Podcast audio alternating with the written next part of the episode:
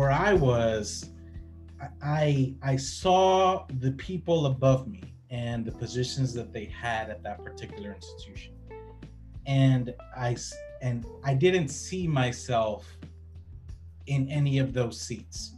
I looked up, right, and I saw this, I saw this, I saw this, I saw this. It's not necessarily that I didn't see the opportunity coming into fruition or that I didn't feel like I had the grit or the determination to get there. It was more so I was asking myself, am I ready to prepare? Am I prepared for the exchange that needs to happen for me to be in that seat?